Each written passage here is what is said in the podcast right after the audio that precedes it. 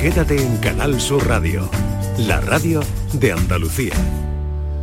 Hola, hola, muy buenas tardes Andalucía. Espero que estéis bien al recibo esta, que es eh, una asomada a la radio y Andalucía que tengo el privilegio de hacer cada tarde aquí a las seis para acercarnos al mundo de la salud. Eh, por cierto, eh, tenemos que irnos preparando, ¿eh? Las temperaturas van a bajar. Mañana se va a notar un poquito, esta noche quizá un poquito también, pero a partir de mañana por la noche las temperaturas van a bajar considerablemente, hasta diez grados, esos valores que hemos escuchado, dieciséis en Almería, que parece bajito, por cierto, para hoy, veintiuno en Sevilla, eso puede dar un, una bajada importante de hasta diez grados posiblemente.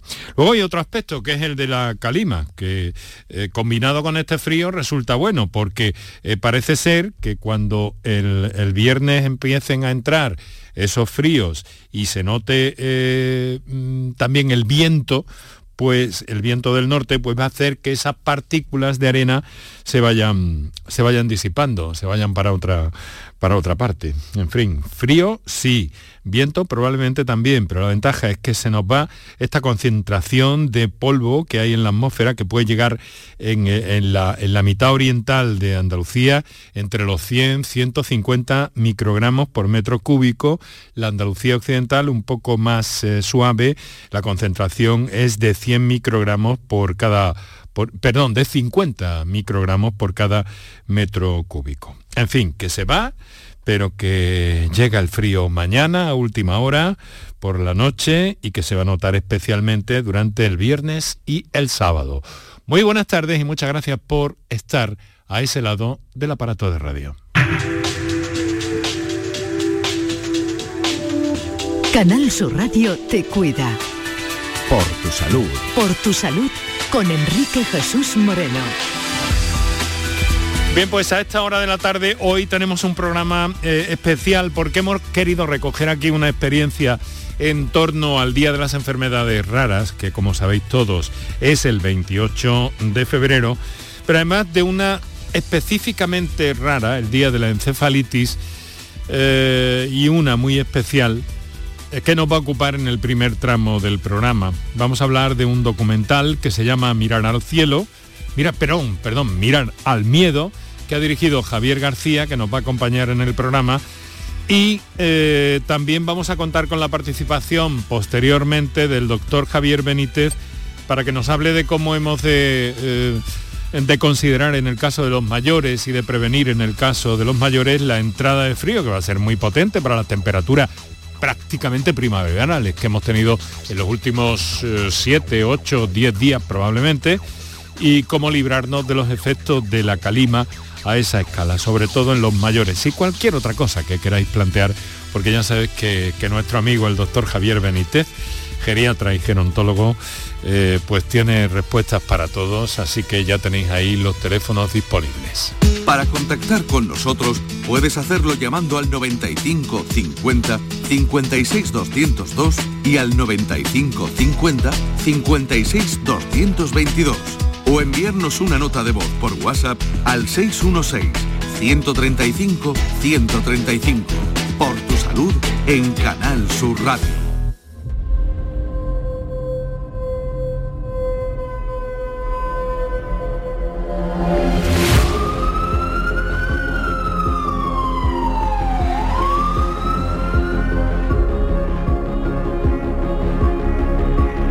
No se sabía exactamente bien lo que tenía, Marta.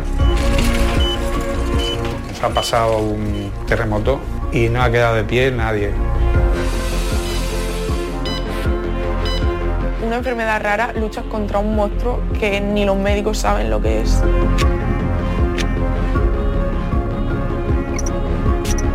No me acuerdo ni de la encefalitis, ni de que yo soy la primera así en España con el herpes.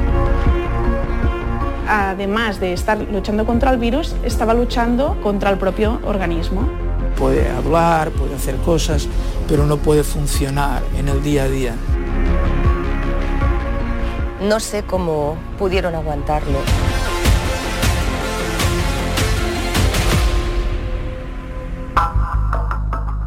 Acaban de escuchar el tráiler de, de ese documental al que me acabo de referir, Mirar al Miedo, sobre el caso de una joven que pasó por dos encefalitis provocadas por un herpes, una situación rara, pero que se ha presentado y especialmente eh, sensible también la experiencia vivida. Y nosotros hemos querido registrar aquí en el entorno, en el marco de estos días previos al Día de las Enfermedades Raras, próximo martes veintiocho de febrero, hemos querido recoger este ángulo, pero además desde un punto de vista especial, porque eh, nos acompaña el director de ese documental, Javier García. Javier, muy buenas tardes. Hola, buenas tardes, Enrique. Muy, muchas muy, gracias. Muchas por, gracias por estar. Muchas gracias por estar con nosotros en este ratito y que nos comentes, porque es importante. ¿Sabes por qué he querido que estuvieras tú? Porque eh, tu ángulo, el, el documental te lo, te lo encargan a ti o cómo es. Cuéntanos un poco eh, la, sí. la rebotica de, de este proyecto. Bueno, pues, pues mira, es muy interesante porque la idea realmente del documental o la motivación nace de la propia Marta Huertas, la La niña, que ahora es una adolescente, eh, esta joven que con once años sufrió este primer episodio de encefalitis y que ahora ya con, con dieciocho años eh, eh, ya empieza a tener una vida normal, tras un proceso muy complejo, y ella por, bueno, por, por, una, por cierta vinculación personal, eh, ella se plantea, nos pide ayuda y nos dice si podríamos echarle una mano para contar su historia, que a ella le gustaría contar su historia para que pudiera servir de ejemplo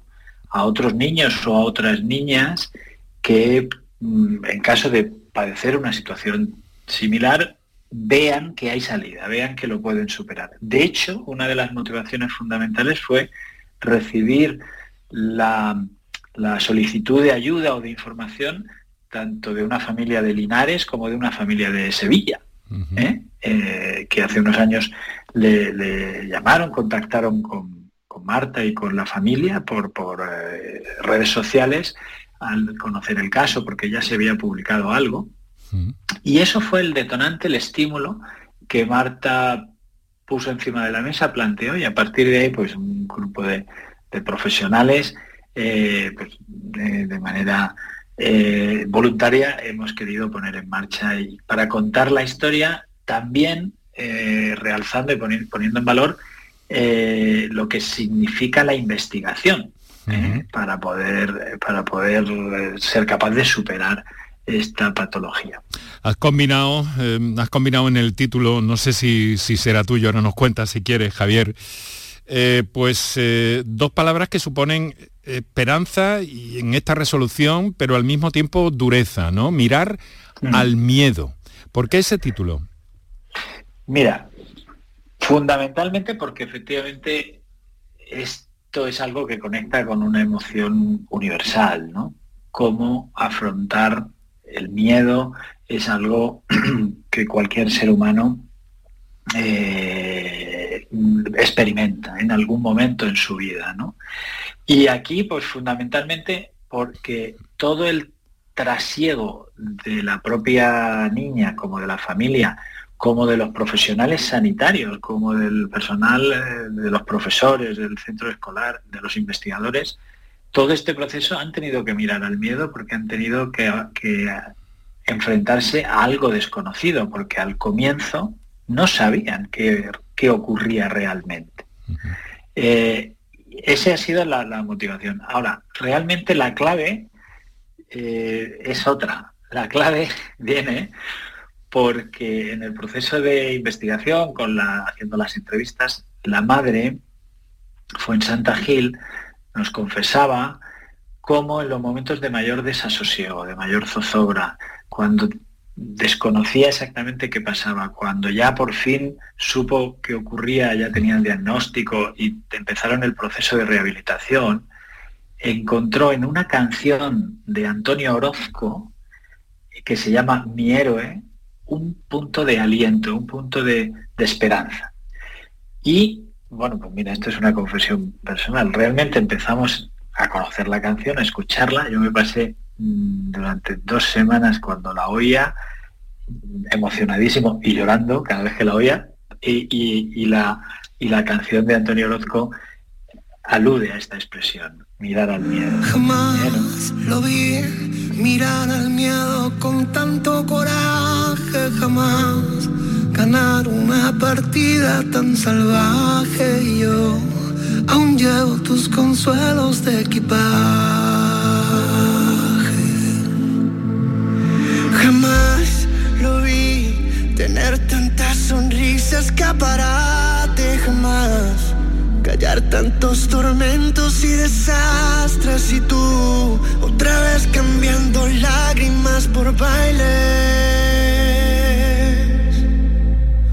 Se pueden llenar los siete mares de valientes y nunca llegaría a parecerse ni a un cuarto del valor que tú sostienes.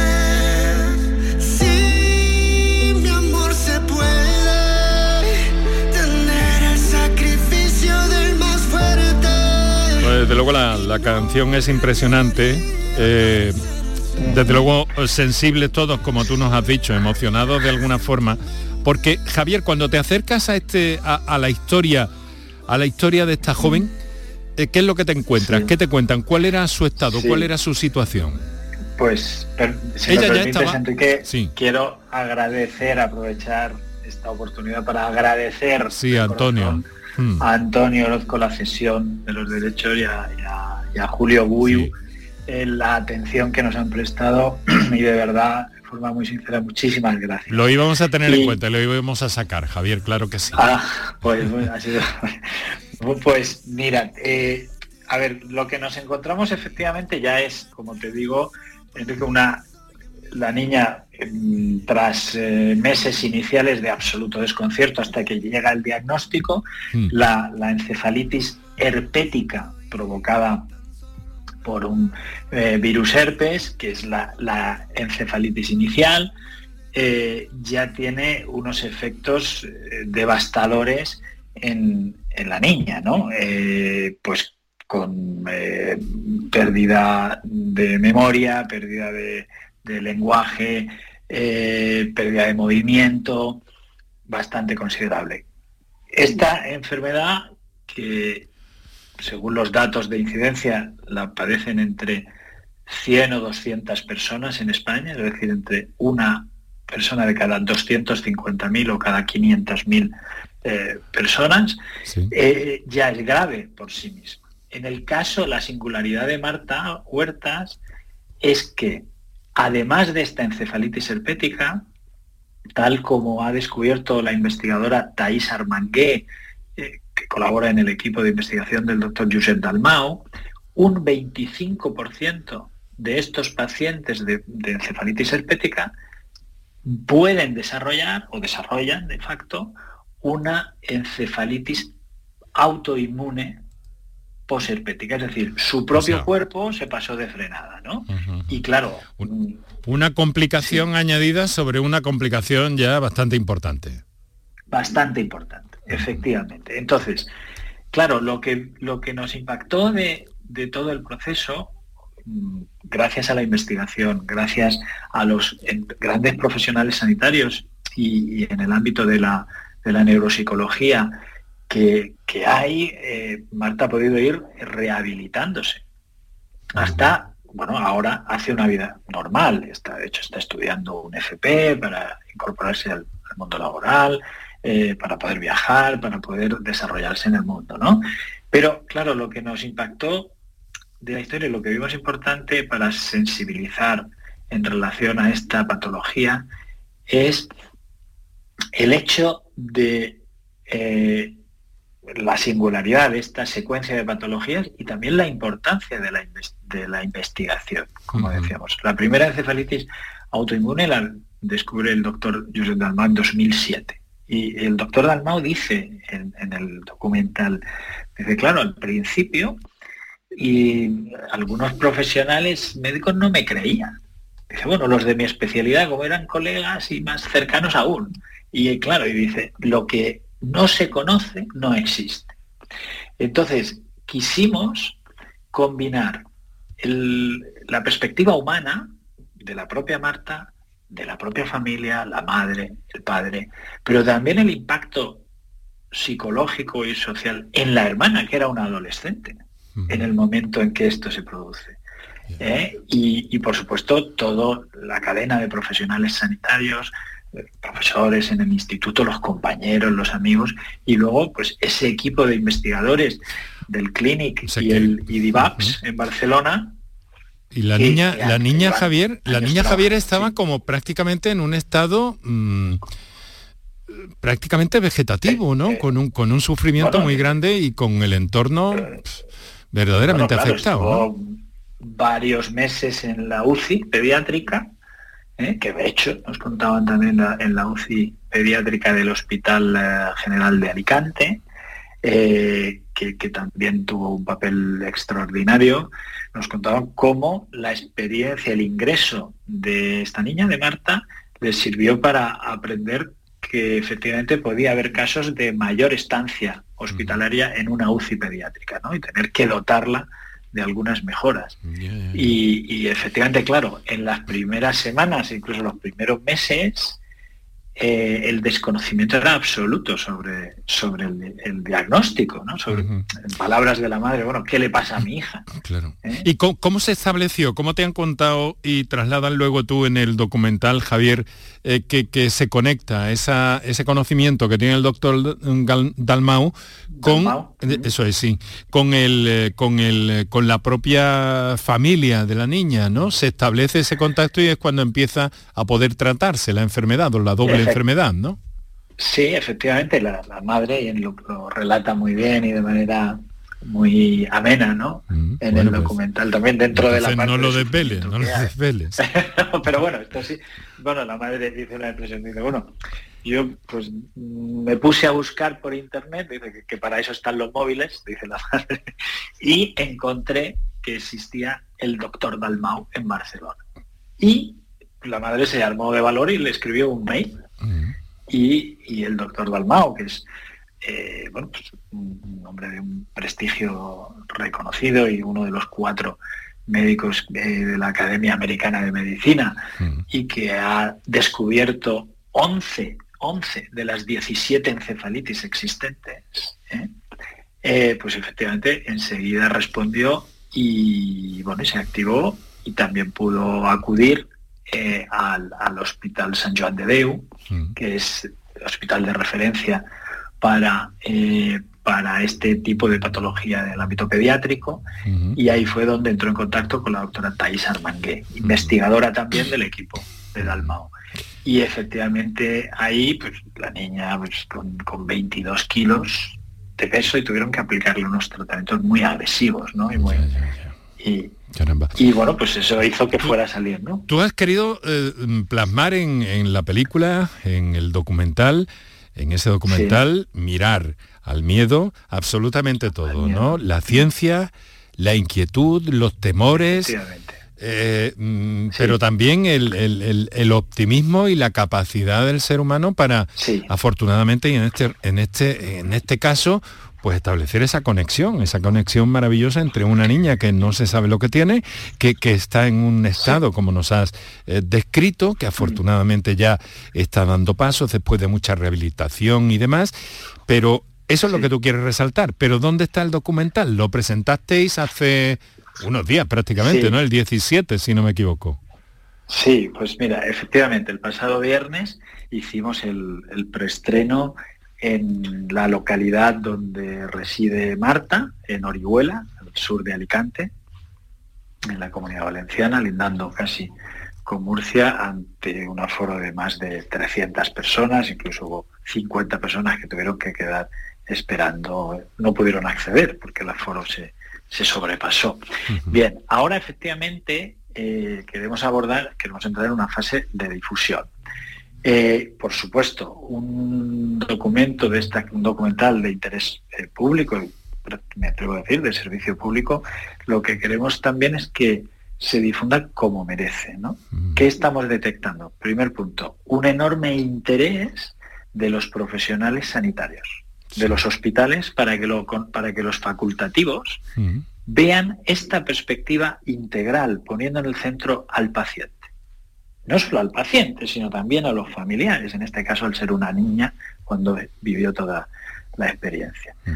Segundo, además de, de los profesionales sanitarios, ¿no? Curiosamente, Enrique, hemos detectado de forma espontánea que como la niña era, vivió esto entre los once y los dieciocho años que tiene ahora, y la hermana tenía dieciséis años, y habla también de, del impacto psicológico y emocional que ha tenido, en un, que tuvo en una chica de dieciséis años, que tuvo que ver cómo su hermana convulsionaba, cómo su hermana vivía todo ese proceso y cómo sus padres tenían que volcarse en su hermana. Hemos detectado un, un interés enorme por parte de los centros de secundaria para los proyectarlo colegios, en los institutos, institutos. En la, ahora, ahora en marzo, en la Semana de la Ciencia, y ya, vamos, ya han llamado varios institutos. Y estamos ahora en conversaciones también con algunos canales autonómicos de televisión, ¿no? para para bueno pues para ver si se proyecta efectivamente como un documento de interés, ¿no? Uh-huh. Hemos escuchado Porque el tráiler, el tráiler al principio, y verdaderamente sí. ya es, eh, en fin, muy llamativo. Permíteme, Javier, Javier García, que es el director de este sí. documental Mirar al Miedo, porque tengo ya desde hace unos minutos a, a un querido amigo de este programa, que, que nos va a acompañar ahora hablando eh, de otros asuntos, pero es el doctor Javier Benítez, y yo estoy seguro de que está escuchando atentamente eh, tus palabras. El doctor sí. Benítez es geriatra eh, de la Sociedad Andaluza sí. de Geriatría y Gerontología, y trabaja en la Fundación de Acogida en la Residencia San José de Geriatría de la Frontera, en Cádiz. Javier, muy buenas tardes. Hola, ¿qué tal? Buenas tardes a todos. Estoy seguro de que estabas escuchando atentamente a Javier, sí, sí, ¿verdad? Con mucho interés, con sí. mucho interés. Sí, sí, sí. sí Porque sí, hay que bueno, verte. Encantado, Javier. ¿Qué pasa, homónimo? Buenas tardes. Oye, pues eh, qué bonito, ¿verdad? Y qué, qué idea más buena la de trasladar a los centros, a los profesionales, a los ¿Ale? colegios, para, para comprender... para hacernos un poco a la idea de, de todo esto, ¿verdad? Es algo muy pedagógico y que nos deja una huella, ¿no? ¿No te parece, Javier Benítez? Eh, trasladar a los colegios la, la situación de, de colectivos, de poblaciones determinadas. Hace un par de meses, antes del verano, eh, tuvimos una, un webinar con, eh, con la Unión Europea, Eh, que tuve el placer de, de intervenir, sobre eh, el intercambio intergeneracional uh-huh. de mayores con adolescentes. Entonces, una de las propuestas de, de conclusión de, de ese webinar, en el que estaban eh, representantes de, de la Unión Europea, la embajadora en Madrid, estaba el embajador de, de Chequia, quien tenía la presidencia europea en, en ese semestre, y una de las conclusiones era que, eh, por ejemplo, a la, a la juventud, a los adolescentes, hay que enseñarle no a su abuelito, hay que enseñarle a la persona mayor.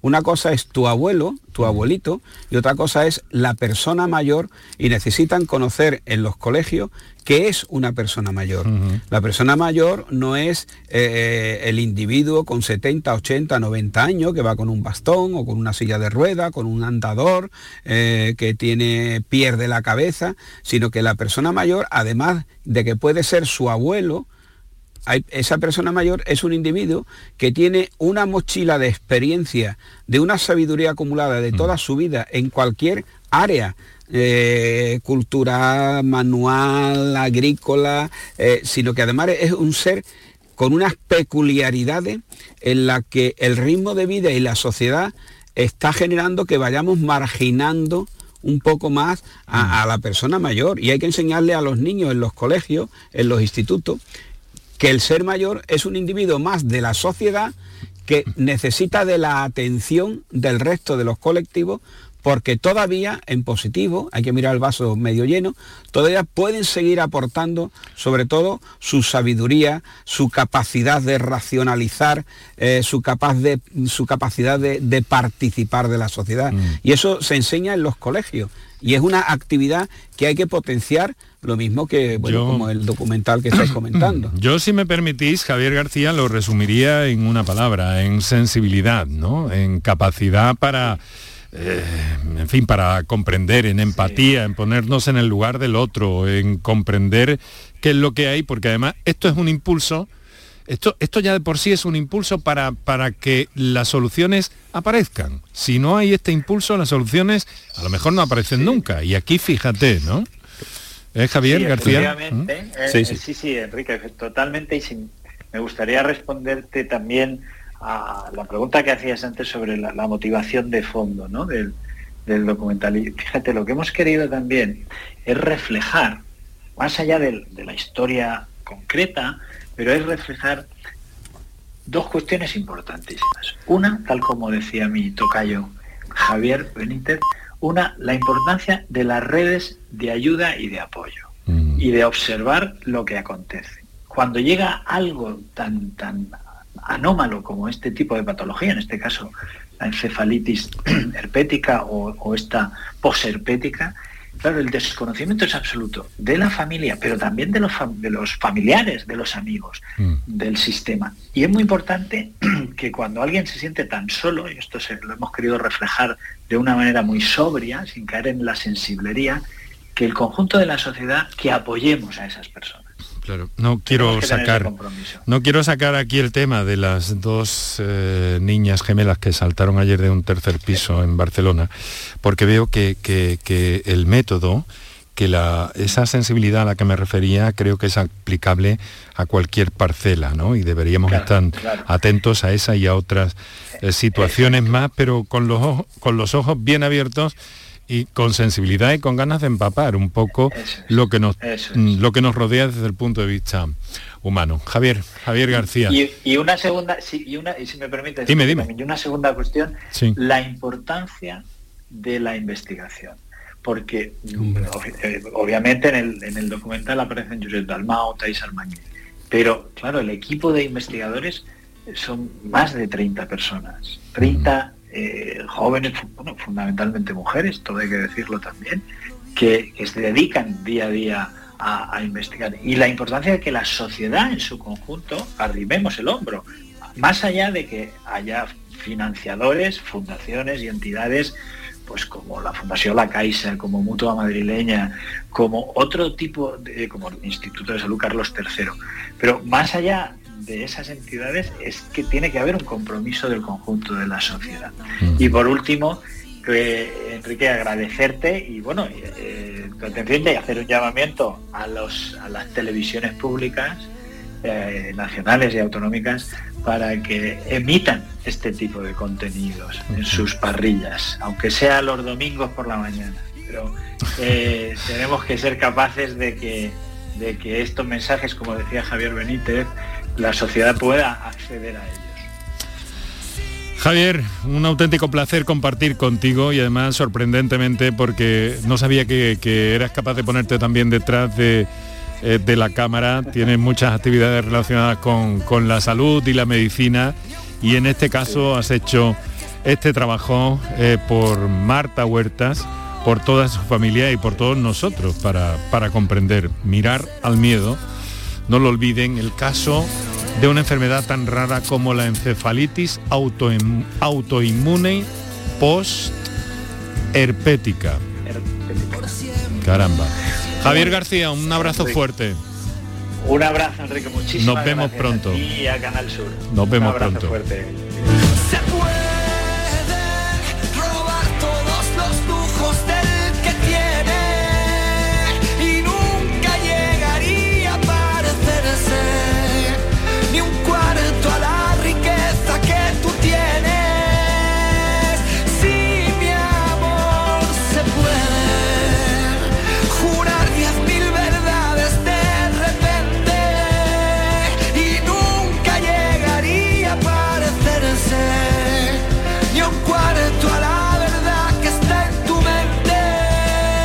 Antonio Orozco y este, eh, esta canción Mi héroe ha cedido eh, los derechos precisamente también para apoyar estas situaciones y lo que pueda salir eh, eh, de aquí, incluso mirando al futuro. De momento, pues esa edición, ese documental Mirar al Miedo sobre el caso de Marta Huertas, que pasó por esa encefalitis provocada por un herpes. Caramba que sí, que se comprende, ¿verdad, doctor? ¿Verdad, Javier? Javier Benítez, lo, lo raro de una enfermedad como esta. Sí, sí, que es muy peculiar y muy singular, pero con unas complicaciones tremendas. Muy bien. Eh, mira, vamos a hacer una cosa. Eh, nos toca un descansillo, ¿m? sobre todo para, para relajar la, la emoción que hemos acumulado aquí mm. hablándonos y lo que nos ha contado Javier García. Vamos a dar unos minutos eh, para nuestros anunciantes. Vamos a recordar también, Kike, los teléfonos de participación. Doctor Javier Benítez, que mañana se nos echa el frío. A ver cómo sí. podemos proteger especialmente a los mayores después de estos días prácticamente primaverales. Creo que es una cuestión que hay que tener muy en cuenta, por eso te hemos convocado, porque nadie se esperaba algo de esto. Eh, absolutamente nada. El, el tiempo está cambiando y a unos cambios abismales, todavía no hemos llegado a primavera y estamos a unas temperaturas y unos cambios que son tremendos. Para contactar con nosotros puedes hacerlo llamando al noventa y cinco cincuenta cincuenta y seis doscientos dos y al noventa y cinco cincuenta cincuenta y seis doscientos veintidós o enviarnos una nota de voz por WhatsApp al seis uno seis, uno tres cinco, uno tres cinco. Por tu salud en Canal Sur Radio. En febrero, vuélvete loco con Social Energy. La locura de iluminar tu hogar noche y día consumiendo tu propia energía y ahorrar hasta el noventa por ciento en tu factura de luz gracias a nuestras baterías. Aprovecha las subvenciones disponibles para ahorrar con tus paneles solares. Primeras marcas con hasta veinticinco años de garantía. Estudio gratuito en el nueve cinco cinco, cuatro cuatro uno uno uno uno y social energy punto es. La revolución solar es Social Energy. Aquadeus, ahora más cerca de ti, procedente del manantial Sierra Nevada, un agua excepcional en sabor, de mineralización débil que nace en tu región. Aquadeus Sierra Nevada es ideal para hidratar a toda la familia y no olvides tirar tu botella al contenedor amarillo. Aquadeus, fuente de vida, ahora también en Andalucía. Somos una comunidad que no necesita filtros, con seguidores de todas partes del mundo. Somos una red social unida. Una tierra que avanza, que crea y que cuida, con amigos que van mucho más allá del tiempo real. Una comunidad orgullosa de estar muy conectada con nuestra manera de sentir y nuestra manera de vivir. Feliz Día de Andalucía. Esta es tu comunidad. Un mensaje de la Junta de Andalucía. Toda Andalucía y toda tu radio van contigo, cuando quieras y donde quieras. Porque la app de Canal Sur Radio tiene todas nuestras cadenas, con todos los programas que te gustan, las emisiones en directo y tus podcasts. En casa, en el trabajo, haciendo deporte, de compras, paseando, descárgatela. Tienes todo Canal Sur Radio, Radio Andalucía Información, Canal Fiesta, flamenco radio punto com y Canal Sur Radio Música para ti. Toda Andalucía y toda tu radio van contigo. Más Andalucía. Más Canal Sur Radio. Enrique Jesús Moreno. Por tu salud en Canal Sur Radio.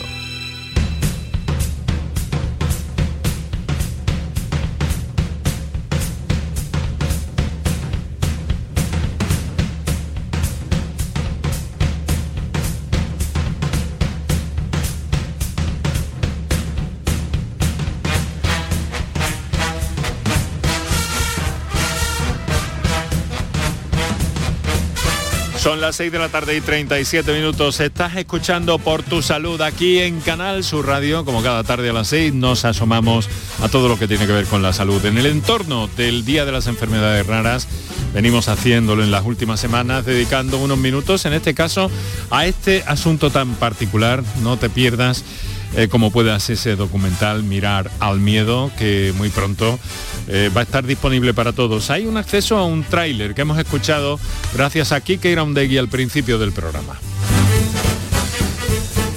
Pero quiero contaros también un asunto que tiene que ver con las enfermedades raras y con un organismo, con una institución como es el Colegio Oficial de Farmacéuticos de Sevilla, que lleva años apoyando a las personas con enfermedades raras en su entorno.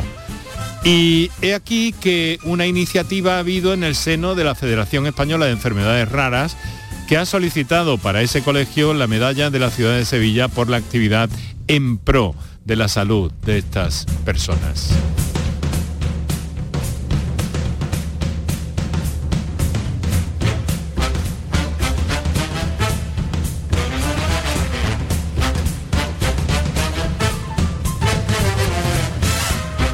Bueno, ya veis que tenemos hoy un programa con un formato, eh, digamos que especial, singular, pero que a partir de ahora, si queréis llamar al programa sobre alguna duda que tengáis, eh, a propósito, de, en fin, de personas mayores, de cuidados, de eh, cualquier asunto sobre este tema, nos acompaña el doctor Javier Benítez, geriatra, eh, Universidad de Cádiz, eh, Sociedad Andaluza de Geriatría y Gerontología, y que trabaja en la residencia en la residencia de la Fundación de Acogida San José de Jerez.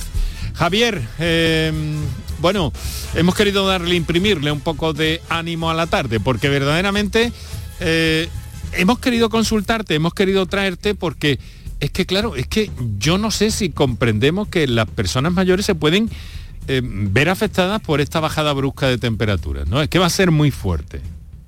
Sí, eso sí, las, las, las predicciones es que a partir de mañana bajan otra vez bastante, con caídas en algunos puntos de España y de Andalucía de hasta diez grados la temperatura, eh, con algunos mmm, bajo cero en algunos sitios, en sierras, en sitios bastante periféricos, y lo cierto es que este cambio cíclico, eh, el cambio climático, pues está afectando a, a, al día a día, ¿no? Bueno, estos por no. días atrás ha caído agua con... con calima de, de, del Sahara, eh, ahora viene hoy un día primaveral, la temperatura ahora es muy agradable aquí en Jerez, eh, en el exterior, en toda Andalucía, es agradable, uh-huh. sí, sí, sí, es muy bien, pero a partir de mañana hay que echarse otra vez sí. los chaquetones, los gorros, los guantes y la ropa de abrigo, porque vienen unos días para el puente de Andalucía bastante complicados. Oye, bastante complicados. Además tenemos eh, para colmo esa concentración de partículas de polvo de arena que llegan a ser hasta de ciento cincuenta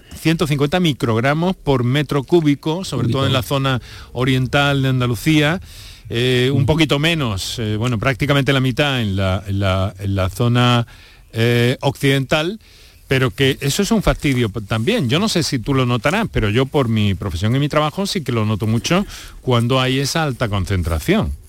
Sí, se nota porque eh, la, la, eh, el aire, el ambiente, se hace en algunas personas, tienen mayor sensibilidad a esos cambios atmosféricos, de cambios de concentración de partículas por metro cúbico, y les cuesta más trabajo respirar. Mm. Eh, que sucede que en otras temporadas, estos dos años anteriores, como teníamos mascarilla puesta, pues no notábamos este tipo de acciones porque llevamos claro. la mascarilla.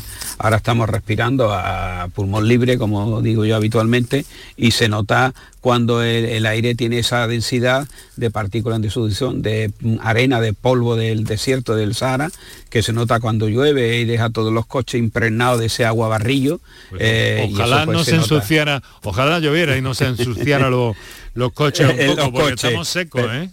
Este, sí, sí, estamos en secano, pero es verdad que esa, ese ambiente, ese aire eh, con mayor solución de, de partículas es más difícil de respirar en algún tipo, un tipo de individuo con mm. problemas respiratorios de base.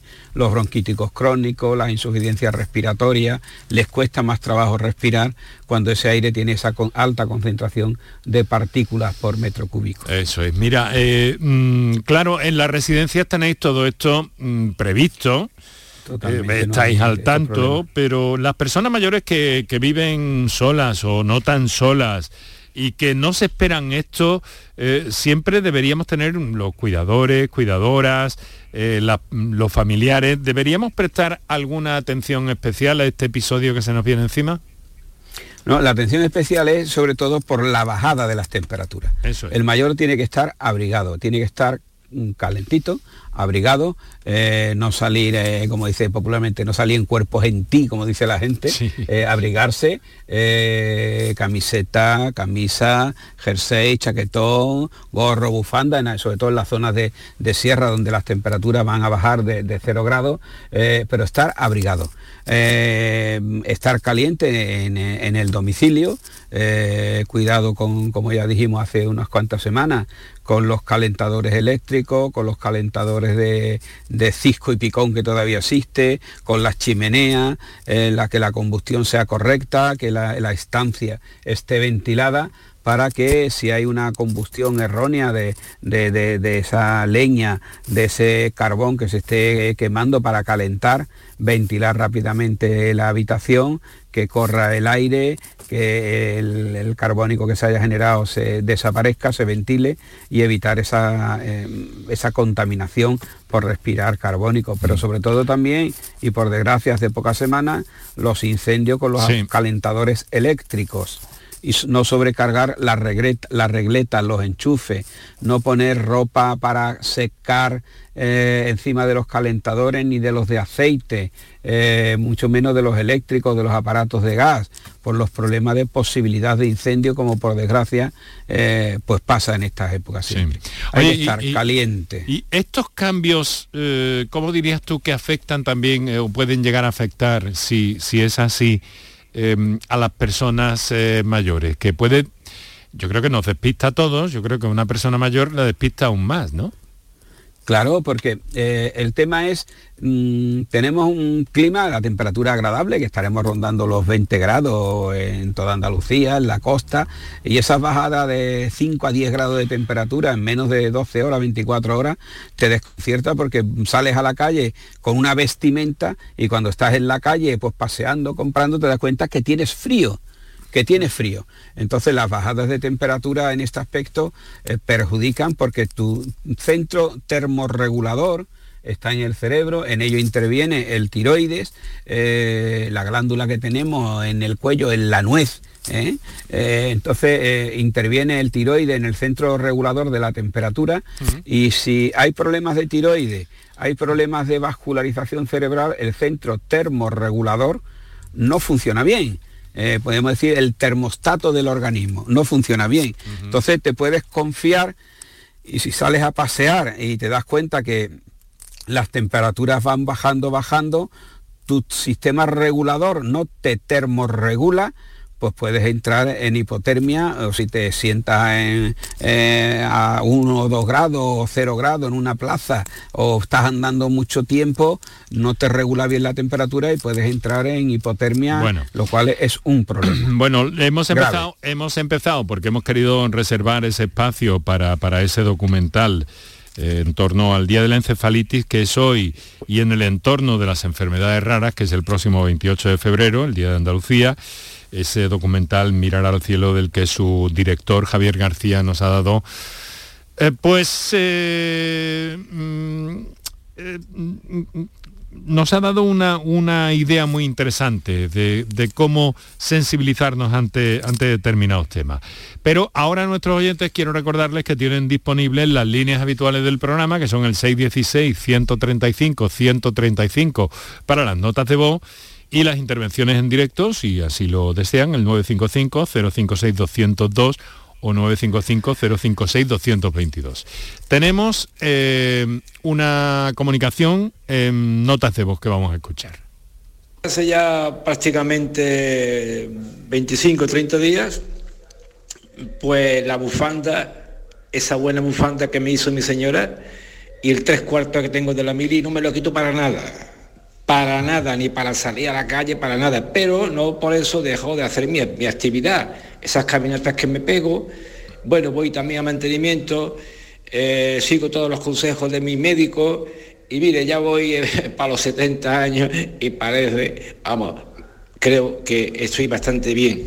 Y actividad activa psicológica, es muy importante tener alguna, algún trabajito, alguna, alguna actividad donde se desarrolla, en fin, trabajo de manualidades, de decoración y demás.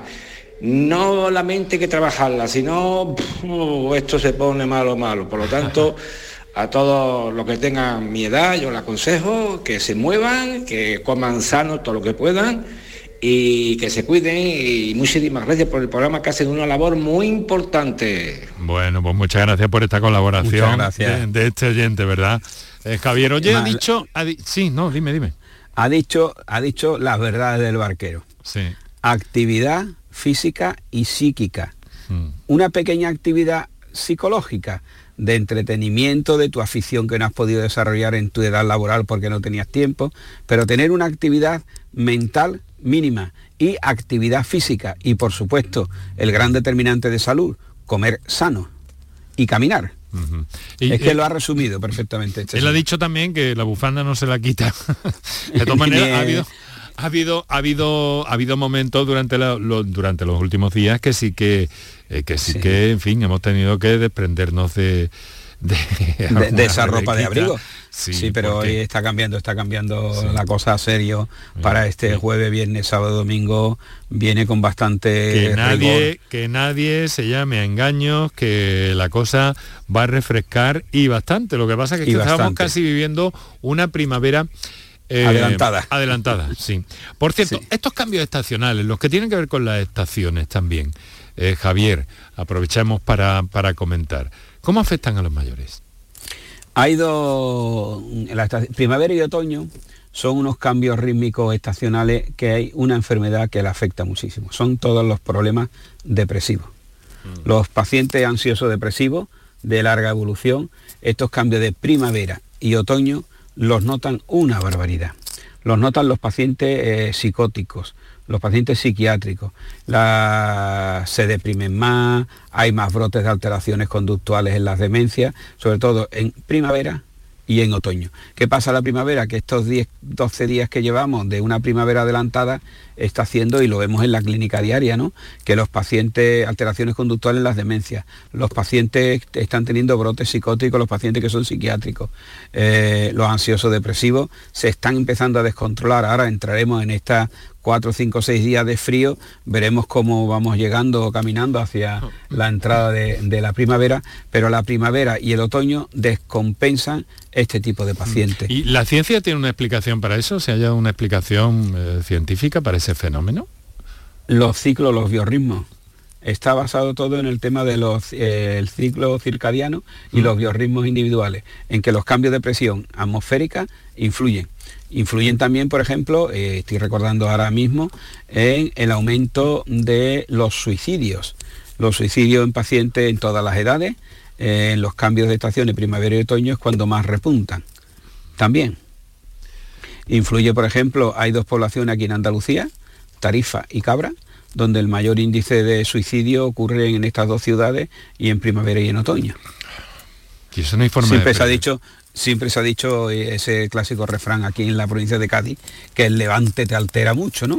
El levante te altera los nervios, dice la gente popularmente, ¿no?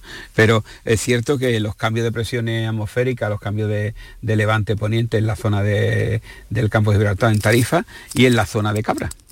En la zona de Cabra, en el centro de Córdoba. ¿Por qué? ¿Por, por, por el viento el, también? Por, por los cambios de por, estacionales de, de los biorritmos. Eh, están, se ven influenciados. De eso hay varias publicaciones hechas y, y son eh, llamativas los resultados. ¿Y no hay forma de prevenir todo esto? Incluso en una persona que tenga cierta alteración, que podáis, claro, si la tenéis como en la residencia... Eh, pero que la residencia eh, es una burbuja. Claro, es una burbuja. Es que es una burbuja. Pero en eh. una persona en estas condiciones que pueda ser más sensible a este tipo de cambios, ¿se puede no, prevenir eh, eso? ¿Hay alguna no, acción que pueda evitar? Eh, bueno, si no lleguemos al caso extremo, pero sí un poco esas alteraciones o esos brotes que nos has citado anteriormente. No, lo que pasa es que en este tipo de pacientes los seguimientos es la clave. Eh, cuando tú vas caminando ya después de Navidad, de enero, este tipo de paciente en, en el que vemos que eh, climatológicamente caminamos a primavera, tú ves que el paciente empieza a, a, a, mani- a manifestar algún síntoma en el que tú dices, se me está empezando a descompensar, tengo que reajustar dosis de fármaco, tengo que estabilizarlo, pero la clave es el seguimiento continuo del paciente. Mm. Eh, es la clave de, del éxito en este punto. Claro. Prevención no hay, porque eh, prevenir los cambios atmosféricos eh, no hay forma en este aspecto. Mm-hmm. La clave está en el seguimiento del paciente continuo y, y habitual. Estar a, para, alerta a cualquier alerta cambio, ¿no?, para detectar cambios en la sintomatología, para reaju- reajustar dosis farmacológicas. Mm-hmm. A mí me llama, me ha llamado siempre mucho la, la atención ese, ese tema. Luego también dice que en la primavera hay como un, como un poquito más de desidia, ¿no? Como que el cuerpo se cansa más y todo esto. Esto nos afecta a todos de alguna forma, ¿no? no ¿Eso ocurre decir... también en las personas mayores?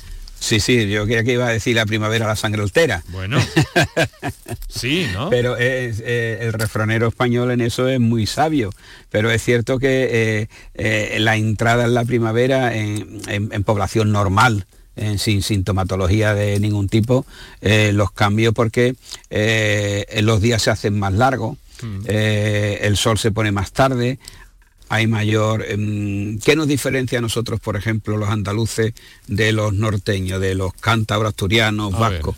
Eh, de que eh, nosotros tenemos... Nuestro ritmo de vida es más a la calle y lo hacemos, la sociabilización la hacemos en la calle, mientras que los norteños, por decirle algún aspecto así, no te digo franceses, ingleses, alemanes, la vida la hacen intradomicilio, porque su clima exterior no le permite la sociabilización. Mm. Eh, por, por, porque por el frío, las nevadas. ¿Por qué vienen los alemanes a, a Sancti Petri, eh, al nuevo Sancti Petri? Porque eh, aquí estamos a veinte grados y en su país tienen un metro de nieve. Mm. Entonces no le permite la sociabilización, el, el estar hablando con tu vecino, con tu amigo, en el, la puerta de tu casa en el pueblo o en el bar tomándote un café ahora por la tarde. Mm. Eh, el clima influye y te hace que seas más sociable, te relaciones más, y al relacionarte más, ¿qué hace? Pues una de las cosas que decía este señor que ha hecho la llamada antes, que te participa de una actividad mental de que tienes que vestirte, arreglarte para salir a tomarte el café y la merienda con el amigo, o echar la partida de dominó, o echar la partida de cartas, o sentarte a hacer puntos, o pasear con tu amiga que te va a contar cómo es el nuevo nieto mm. que tiene. Entonces, bueno, eso permite sociabilizar, claro, que es lo que permite y es la clave y nos diferencia del resto de la especie animal. Y que además previene, previene está la ciencia demostrando también que previene muchas alteraciones. Muchas alteraciones. Eh, mira, estamos a punto de terminar, tenemos todavía, eh, tenemos todavía una...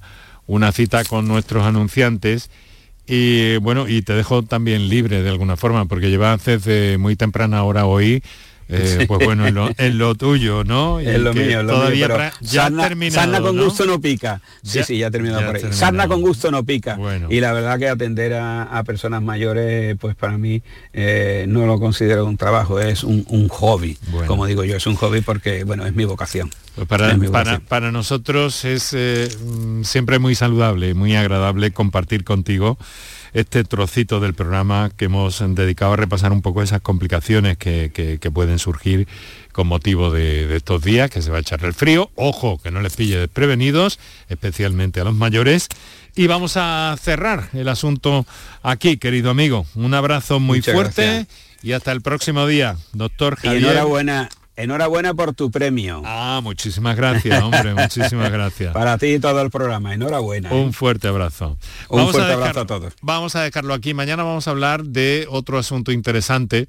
Eh, sí, vamos a despedirnos inmediatamente con el mejor de los saludos de Kiko Canterla, de Antonio Martínez, de Kike Iraundegui y de Enrique Jesús Moreno. Mañana hablaremos de la uh, poliposis nasales, que es una enfermedad que tiene un alto, eh, una alta complicación en esta época del año especialmente.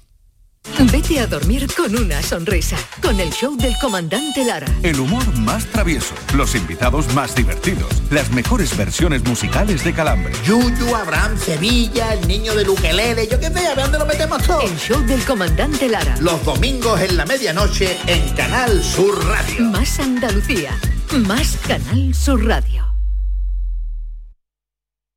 Canal Sur Radio. H L A Santa Isabel pone a tu disposición la unidad de traumatología y ortopedia especializada en pediatría, columna, hombros y codo, muñeca y mano, cadera, rodilla, tobillo y pie, con guardias localizadas las veinticuatro horas y los últimos tratamientos en prótesis. Consúltanos en el nueve cinco cuatro, cinco siete cero, cero cero cuatro o en Luis Montoto cien. H L A Santa Isabel, contigo cuando más nos necesitas. Si necesitas recuperarte de una operación de cadera, rodilla o cualquier otro proceso médico, en Vallesol podemos ayudarte. Contamos con profesionales que te ayudarán a recuperarte más rápido y llevarán un estrecho seguimiento de tu evolución. Y todo ello sin desplazamientos innecesarios y por mucho menos de lo que imaginas. Infórmate en el novecientos veinticuatro, veinticuatro, veinticinco o en vallesol punto es. Vallesol, la residencia que te mereces. ¿Tienes problemas con tu dirección asistida, caja de cambios, grupo diferencial, transfer, turbo o filtro de partículas? Autorreparaciones Sánchez, tu taller de confianza en la Puebla del Río. doble u doble u doble u punto autorreparaciones sánchez punto es. Líderes en el sector, Autorreparaciones Sánchez. La canción de Bienvenido es un clásico. En cuatro latas de los sesenta, un clasicazo. Vuelve el Salón del Vehículo Clásico Sevilla Classic Gas. Del tres al cinco de marzo en Fibes te espera la mayor exposición de modelos históricos. Con compraventa entre particulares, recambios, exhibiciones, retrospectivas, clubes y mucho más. Sevilla Classic Gas, del tres al cinco de marzo en Fibes. Síguenos en redes sociales y sevilla classic gas punto com. Toda Andalucía y toda tu radio van contigo, cuando quieras y donde quieras. Porque la app de Canal Sur Radio tiene todas nuestras cadenas, con todos los programas que te gustan, las emisiones en directo y tus podcasts. En casa, en el trabajo, haciendo deporte, de compras, paseando, descárgatela. Tienes todo Canal Sur Radio, Radio Andalucía Información, Canal Fiesta, flamenco radio punto com y Canal Sur Radio Música para ti. Toda Andalucía y toda tu radio van contigo. Más Andalucía. Más Canal Sur Radio.